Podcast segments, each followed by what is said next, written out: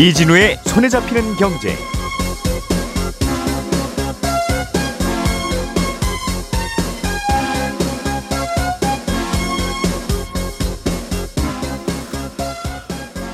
안녕하십니까, 이진우입니다.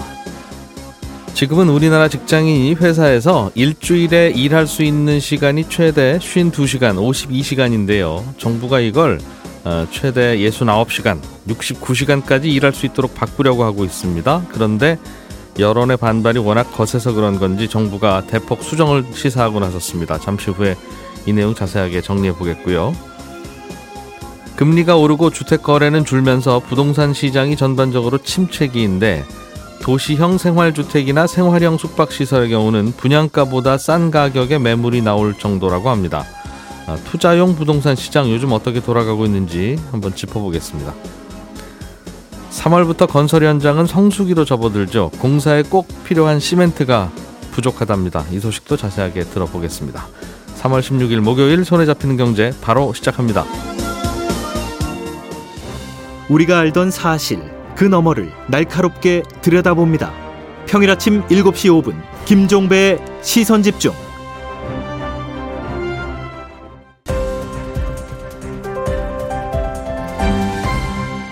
이진우의 손에 잡히는 경제.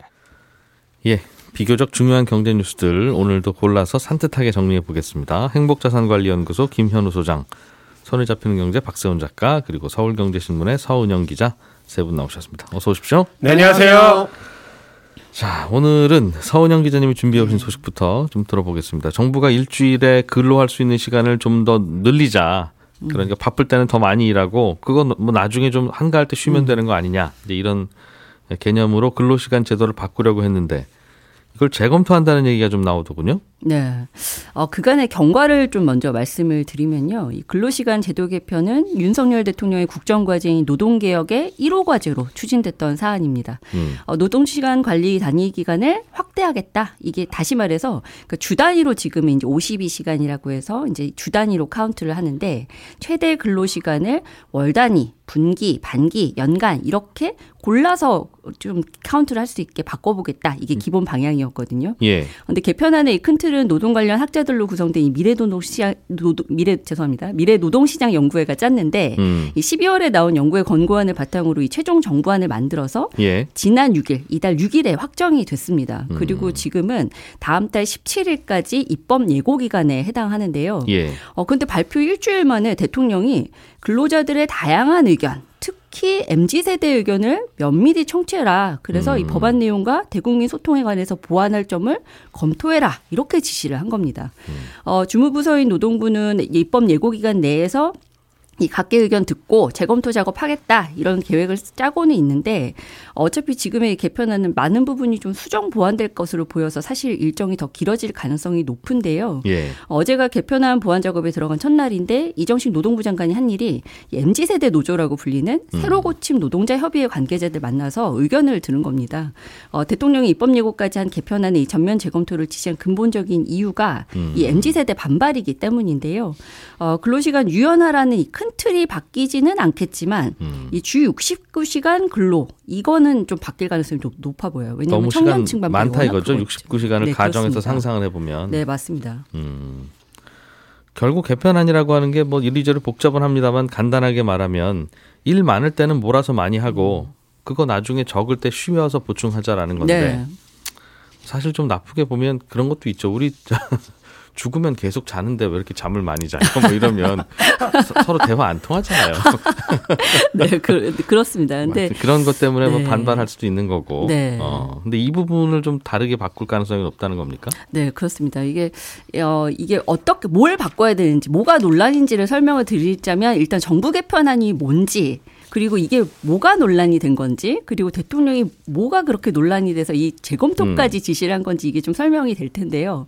어, 일단 정부안을 설명을 해보면 연장 근로시간을 셀 때 아까 말씀대로 주 단위 말고 월, 분기, 반기, 연 단위로도 계산할 수 있게 좀 탄력적으로 근로시간 운영할 수 있게 해보자라는 겁니다. 예. 그러니까 현행법에서 지금 허용하는 주 오십이 시간을 바꾸자는 건 아닌데요. 그러니까 근로를 이제 이 오십이 시간 근로를 한번 쪼개보면 기본 근로시간이 사십 시간이고 플러스 플러스 최대 연장 근로시간 열두 시간 이렇게 해서 오십이 시간이 되는 거거든요. 일주일에. 네. 예. 그래서 예, 일주일 동안 그리고 초과 근무하는 양이 열두 시간을 넘으면 이 불법이 되는 겁니다. 음. 그런데 이제 이 최대 연장 근로시간을 주 단위로 계산 안 하고 만약에 어 우리 사업장은 월 단위로 앞으로 좀 계산을 합시다. 그렇게 음. 하면 이 최대 연장 근로시간을 안 늘려도 이 필요에 따라서 어떤 주에는 육십구 시간을 일하기도 하고 어떤 주는 그냥 사십 시간만 일하기도 하고 예. 뭐 한 달 동안 열심히 뭐 계속 야근을 했다. 그러면 음. 못 쉰 만큼 다 모아서 그다음 한 달은 아예 장기휴가 가는 식으로 이렇게 탄력적으로 근로시간 짤 수도 있게 한다는 겁니다. 음. 분기 단위로 어. 하면 그렇게 할 수도 있겠네요. 일월 달은 계속 야근. 네. 이월은 계속 휴가 네, 이렇게. 그렇죠. 음. 그런데 다만 이 주 단위로는 육십구 시간 넘기지 않게 제한을 한다라는 건 이게 육 일 기준으로 그렇습니다. 그러니까 예. 하루에 열한 시간 삼십 분씩은 이제 일하, 일을 하지만 음. 열한 시간만 이제 이 연속으로 쉴 수 있게 보장을 해주면 일주일에 육십구 시간까지는 일시켜도 불법 아닙니다. 이렇게 이제 벽을 쳐준 건데 예.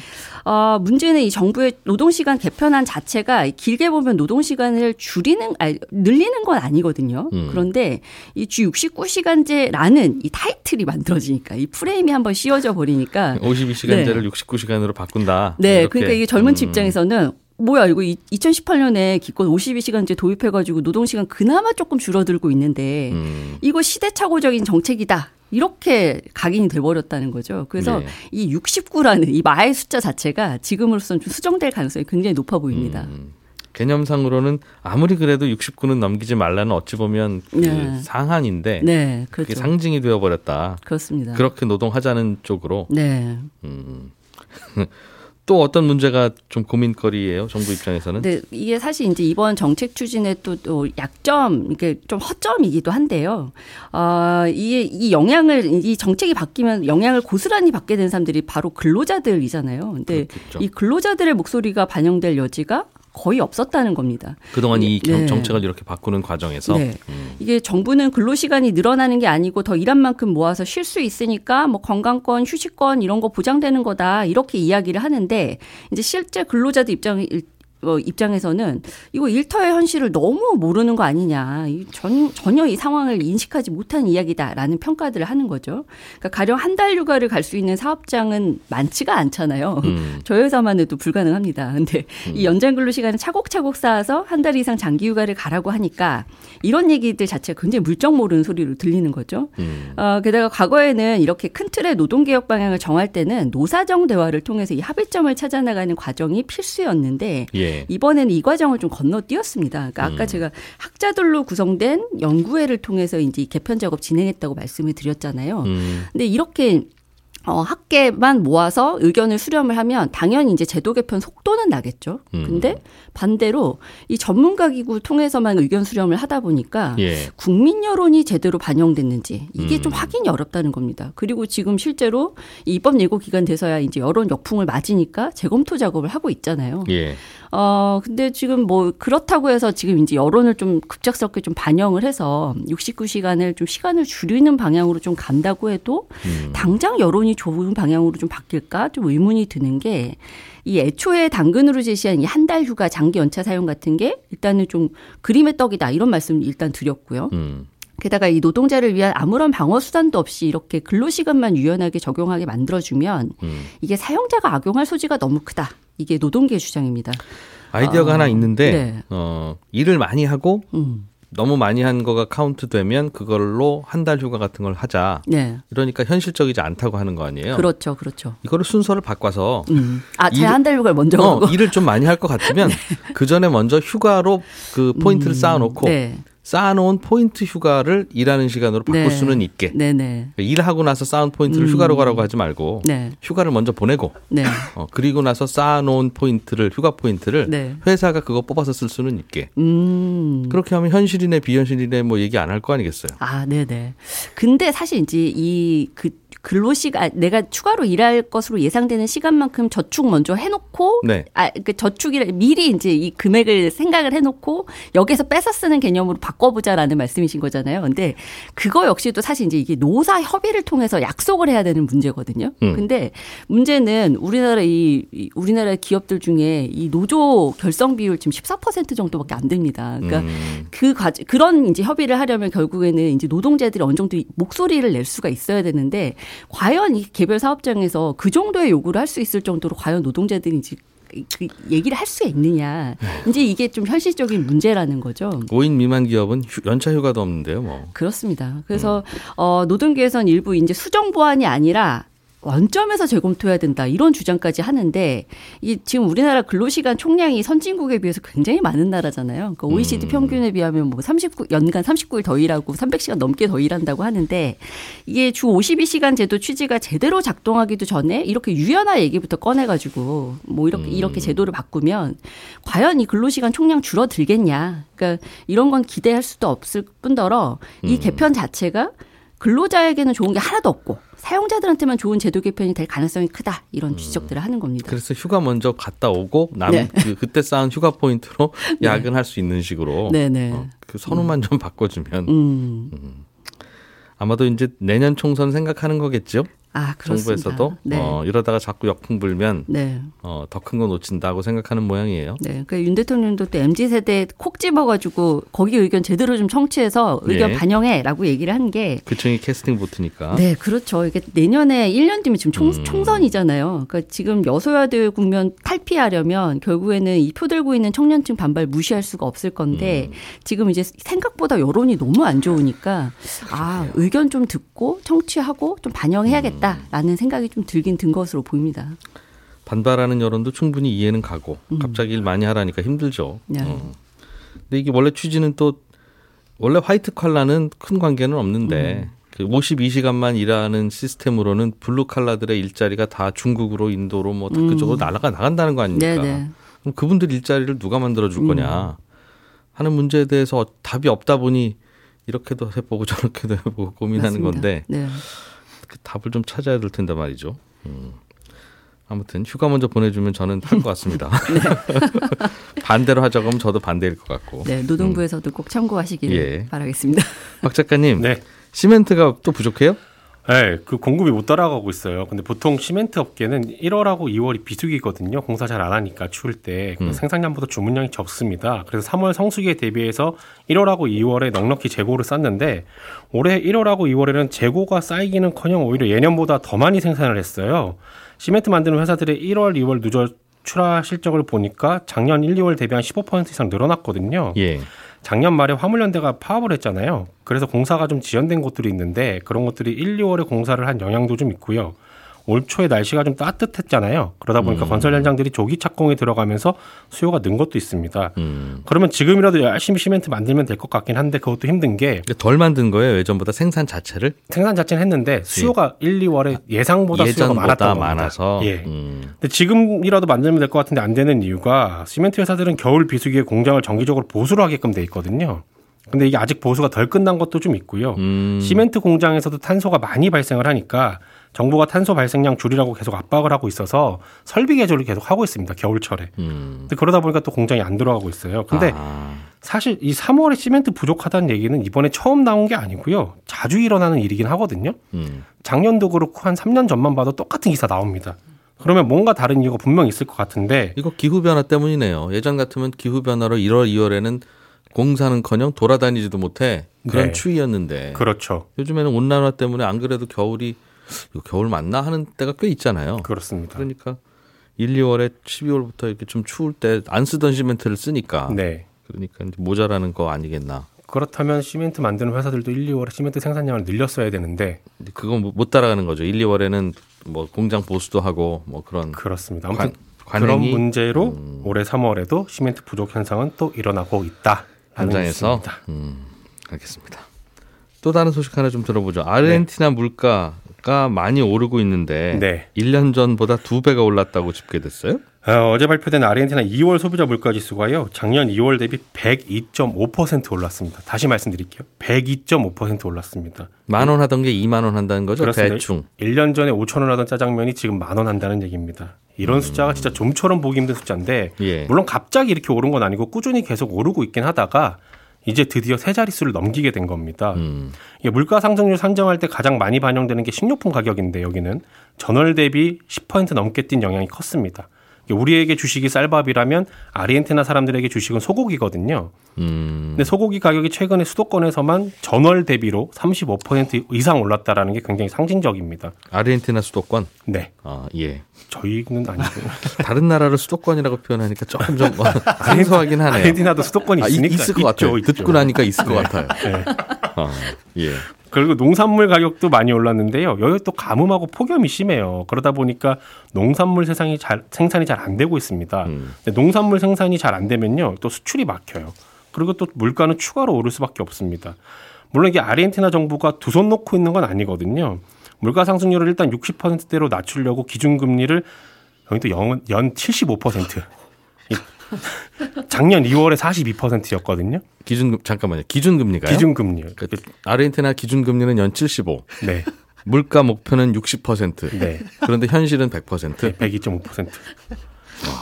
그리고 올해 십이월까지요. 천칠백 개 이상의 상품 가격을 동결을 시켜놨어요. 음. 더 못 올리게끔. 그런데도 물가 안정에는 지금 큰 효과가 없는 겁니다. 그러다 보니까 아르헨티나에서는 그냥 오늘 물건 사는 게 가장 싼 그런 상황이 됐어요. 자고 일어나면 아. 물가가 또 오르니까요. 근데 지금 아르헨티나 정부 부채가 공식적으로 나온 것만 이백조 원이 넘거든요. 음. 근데 물가가 급등하게 되면 정부로 들어오는 세금 수입은 일단 좀 줄게 될 거고요. 근데 반면에 빈곤층 복지에서는 세출은 또 늘어날 거기 때문에 재정에 예. 부담을 주게 됩니다. 음. 그러면 이천십구년에 이어서 또다시 아르헨티나가 디폴트, 그러니까 채무 불이행 요거 선언하는 게 아니냐 이런 음. 우려가 지금 나오고 있는 상황입니다. 상품 가격을 동결을 하면 공급자가 공급을 안 해서 더 오를 텐데. 맞습니다. 왜 이런 생각들을. 그래도 일단 눌러야 되니까요. 아, 아르헨티나만 이런 생각하는 게 아니라 막 종종 여러 나라에서 이런 생각들을 하더군요. 예, 그리고 하나 더 말씀드리면 내년에 예. 아마 여기 선거 있을 겁니다. 아, 지구촌에 선거가 너무 잦아요. 네. 그래서 무슨 정책을 할 수가 없어. 김현우 소장님. 네. 음, 그 아파트의 대안으로 떠오르던 시설들이 좀 있었습니다. 뭐 네. 아파텔, 뭐 좀 큰 오피스텔, 네. 거기에 뭐 생숙 네. 뭐 등등. 요즘 부동산 시장이 위축되고 있는데 여기들도 이런 곳들도 마찬가지겠죠? 훨씬 더 크게 위축이 되고 있는데요. 이게 음. 이 인기가 있었던 이유가 뭐 주택수에 포함되지 않는다거나 아니면 비주택이라서 대출을 받을 때 규제를 안 받는다거나 예. 혹은 청약통장이 없어도 누구나 분양을 받을 수 있다는 이런 게 이제 장점으로 꼽혔는데 음. 이게 다 아파트에 걸려있는 규제들이잖아요. 예. 근데 아파트에 대한 규제가 하나둘 풀리기 시작하면서 아. 이런 매력이 어? 이 주택도 아닌데 이런 거 이제 장점이 아니네 이렇게 생각이 되고 있는 거죠. 규제가 없어서 오히려 인기였던 네. 곳인데 규제가 풀리니까 네. 굳이 저기 왜 가냐. 그렇습니다. 어. 그리고 심지어 이제 비주택이라면은 주택보다는 아무래도 좀 열등한 위치에 있는데 디에스알 같은 규제는 동일하게 또 오피스텔은 적용을 받거든요. 예. 그리고 뭐 디딤돌 대출이라든가 특례보금자리론 이런 대상에서도 제외되니까 음. 어떻게 보면 오히려 더 안 좋은 부분이 있는 거죠. 근데 이게 그저 가격이 좀 떨어지고 있구나 여기서 그치면은 그냥 넘어갈 수 있을 텐데 다른 문제들이 껴있어가지고 좀 상황이 심각한 경우도 있습니다. 음. 뭐 도시형 생활주택 경우에는 분양가보다 헐값에 몇 천만 원에서 일억까지도 싸게 내놓는 경우도 있고 요즘 예 음. 손해를 보더라도 아예 계약을 포기하는 사례들도 종종 나오고 있거든요. 이게 한참 주택 가격 오를 때 동네 곳곳에서 지어지기 시작하던 그거군요. 그렇습니다. 다 그, 지어지고 나니까 어 집값이 떨어졌네. 예, 지금 이제 막 올해 음. 이제 유월, 칠월 요 정도 되면은 하나둘 입주가 시작될 텐데 여기에서 예. 미입주 물량이 쏟아져 나올 수 있다는 우려도 나오고 있습니다. 도시형 생활주택이 뭐였죠? 이게 도시에다가 짓는 주택인데 도심에다가 지을 수 있는 주택인데 이 주택 시장이 하도 뜨겁다 보니까 예. 당시에 이 주택의 대체제로 이천이십일년 시월에 규제를 풀어줬어요. 예.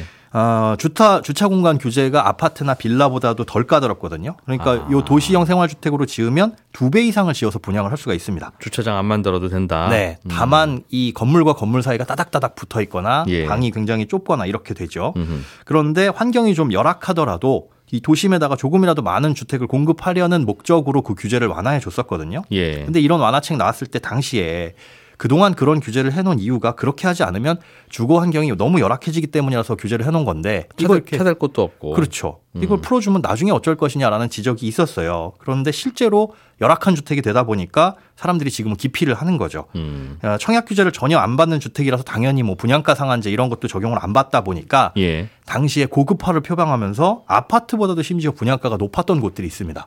근데 그런 곳들은 지금 입주하려고 보니 어 이거 아니다라고 생각되는 사람들은 분양가보다 음. 낮게 내놓거나 아, 손해를 보면서라도 계약을 포기를 하게 되는 거죠. 그나마 음. 네, 아파텔이나 뭐 도시형 생활주택은 음. 여차하면 들어서, 들어가서 살거나 아니면 세라도 줄 수 있는데 예. 이 생활형 숙박시설은 또 숙박시설이기 때문에 직접 들어가서 살 수도 없고 세입자를 놓을 수도 없는 상황이에요. 그럼 진짜 뭐 호텔 같은 걸로 돌려야 돼요? 아, 그럴 수가, 그럴 수밖에는 사실 없는데 그게 또 현실적으로 어렵다 보니까 음. 아, 숙박업 신고도 해야 되고 어, 숙박시설로 돌리거나 예. 아니면 이 건물 자체를 전용해야 됩니다.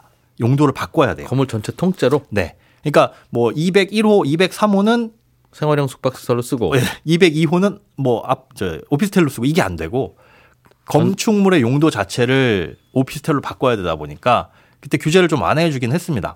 그래, 많이 완화해줬다고 했는데 뭐라고 어떻게 완화해줬었죠? 그때 당시에 원래는 오피스텔 같은 경우에는 이 발코니를 둘 수가 없고 음. 또 팔십오 제곱미터가 넘으면은 바닥 난방을 할 수가 없는데 예. 생활형 숙박시설은 그렇게 되어 있는 이미 발코니가 설치돼 있고 음. 팔십오 제곱미터가 넘는데 바닥 난방이 들어가 있는 곳들이 있잖아요. 예. 그럼 그건 오피스텔이 될 수가 없는데 음. 생활형 숙박시설을 오피스텔로 바꾸는 경우에는 그건 허용해줄게. 음. 그러니까 좀 아주 특이하고 어찌 보면 좋은 오피스텔이 될 수 있도록 만들어준 건데 바닥 난방 다 되는 사무실. 네. 네. 그런데 문제는 이게 백 퍼센트 모든 분양자가 동의를 해야지 이 건물의 용도로 바꿀 수 있다는 점과 누구 하나 반대하면 안 되는군요. 네. 음. 그리고 주차장의 대수는 또 맞춰야 돼요. 네. 또 없는 주차장을 또 어떻게 땅을 덮어가지고 만들 수도 없는 거고. 아, 지을 때 생활형 숙박시설의 주차장 규제는 좀 약했나 보네요. 그렇습니다. 오피스텔보다는 덜했습니다. 그럼 결국 오피스텔로 전환이 안 되겠네요. 불가능하죠. 근데 여기까지 맞췄다고 하더라도 지자체 조례를 바꿔야 되는 문제도 또 생겨요. 왜냐하면 이 도시형 음. 생활주택이라든지 아, 저 오피스텔이라든지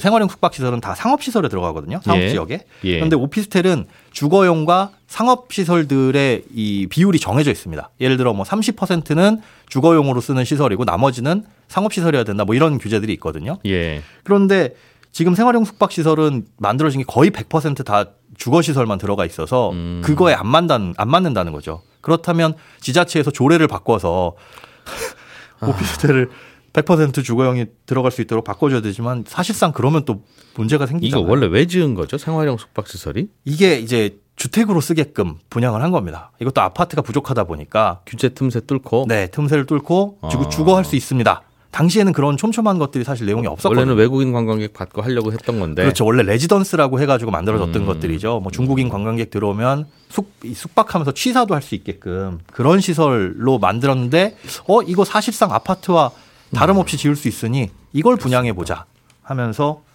분양하고 그거에 대한 피해를 입으신 분들도 지금은 분양받은 분이 그쪽으로 전입신고 안 하고 그냥 본인이 가서 사는 수밖에 없겠네요. 전입신고는 어디 다른 데다 해놓고. 그게 이제 불법을 부추기는 이 규제가 돼버린 거죠. 사실상 이게 단기적인 대책이 음. 급하게 나오다 보니까 예. 나중에 보니 문제가 돼버리는 그런 대표적인 케이스가 아닌가 싶습니다. 예.